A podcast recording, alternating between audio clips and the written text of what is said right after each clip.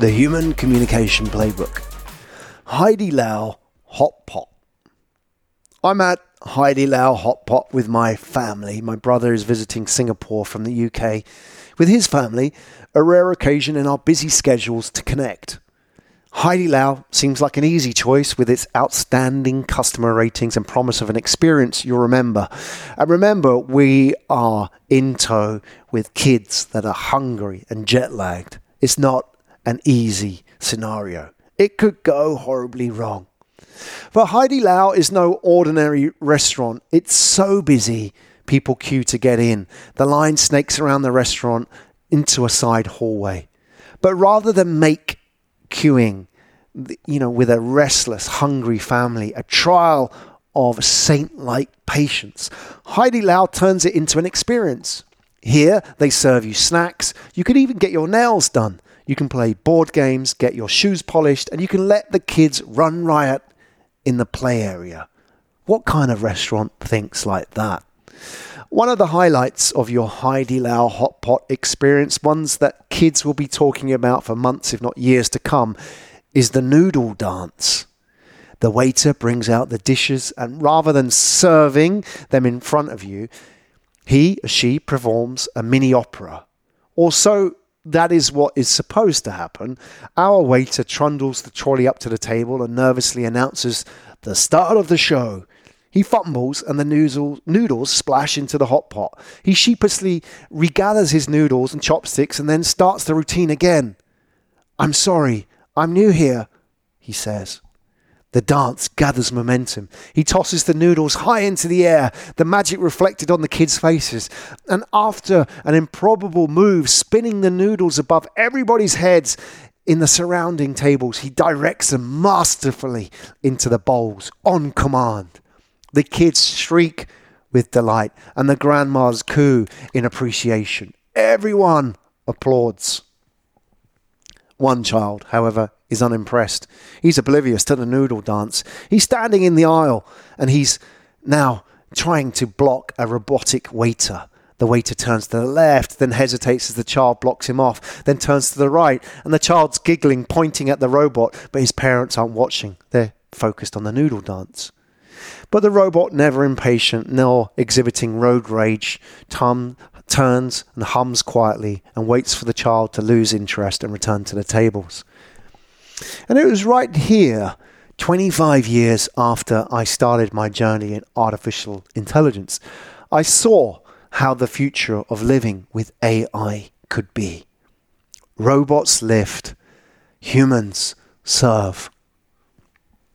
The live show is performed by a human waiter and not artificial intelligence. And that is what we want. We want live because live experience connects us all. When he spills his noodles, we are there, we feel it too.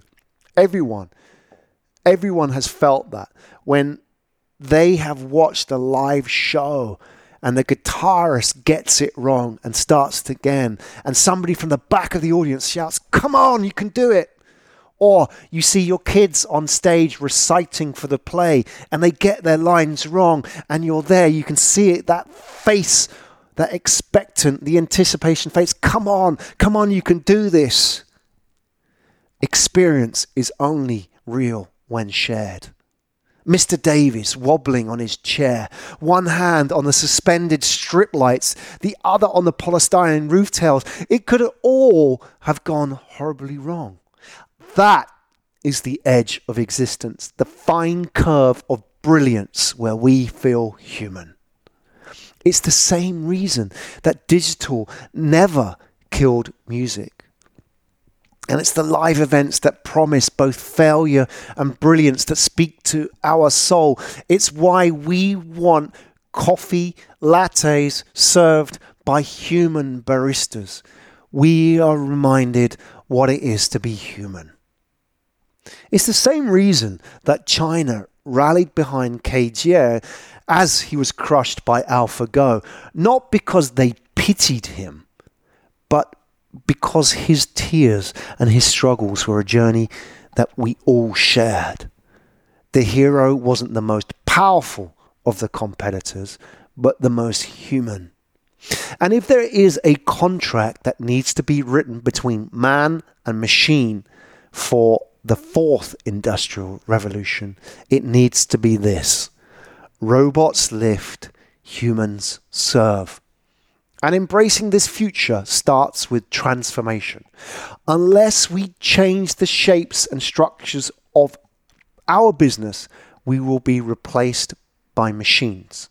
Think of that word transformation, trans, change, form, shape.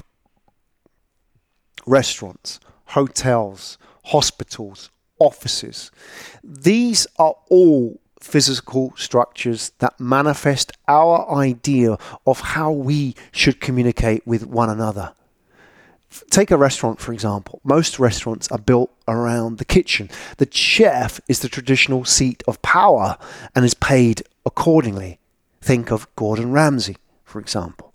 But in Haidilao, it's the opposite. The kitchen is smaller than average, and out the back, robots manage the automated restaurant, a concept delivered with Panasonic, and a concept that helped Haidilao reduce labor costs by an estimated 37%. But the goal of using robots in the restaurant, in the outback, isn't to eliminate humans like the ill fated Japanese Henna hotel, where the robots actually replaced the front desk staff. It's something else. But first, let me explain Henna. At Henna Hotel, robotic trolleys cart clothes to the laundry room, which were ironically operated by humans, which is the opposite of Haidilao. At Henna Hotel, it worked for a short time because the clue was actually in the name.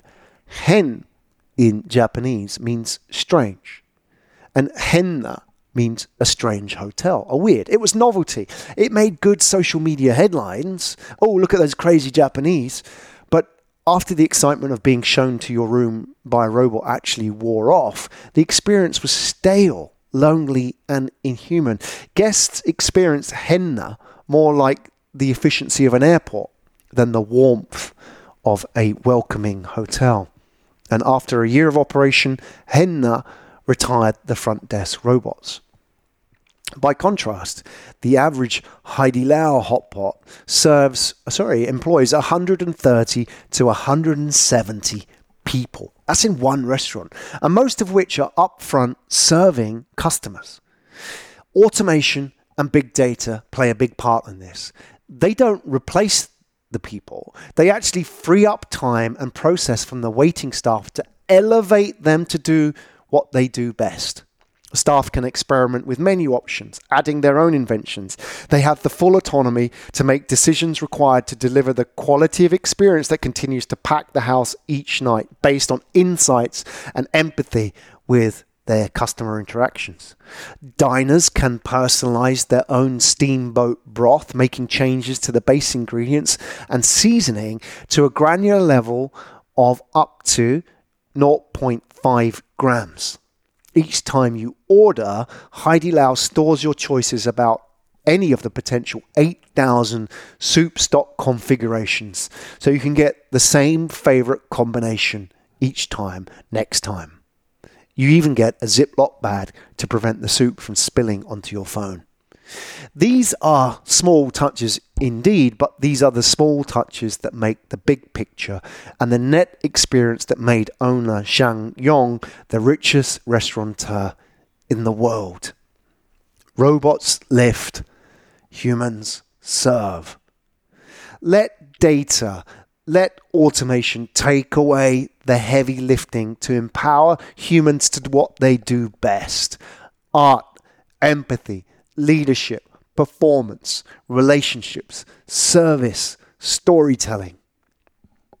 The problem is human exceptionalism has us thinking that our future lies in developing insight and awareness that lies out of reach of the machine. That's the moat of human exceptionalism.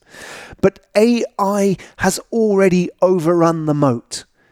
And if we're not careful, we will risk being edged into low paid, low meaning jobs that are even too meaningless for machines. By contrast, human commonality. And what I want to share in this book states that we shouldn't push against machines but pull together. AI will always be more intelligent and more efficient. So let's decide now to not play that game.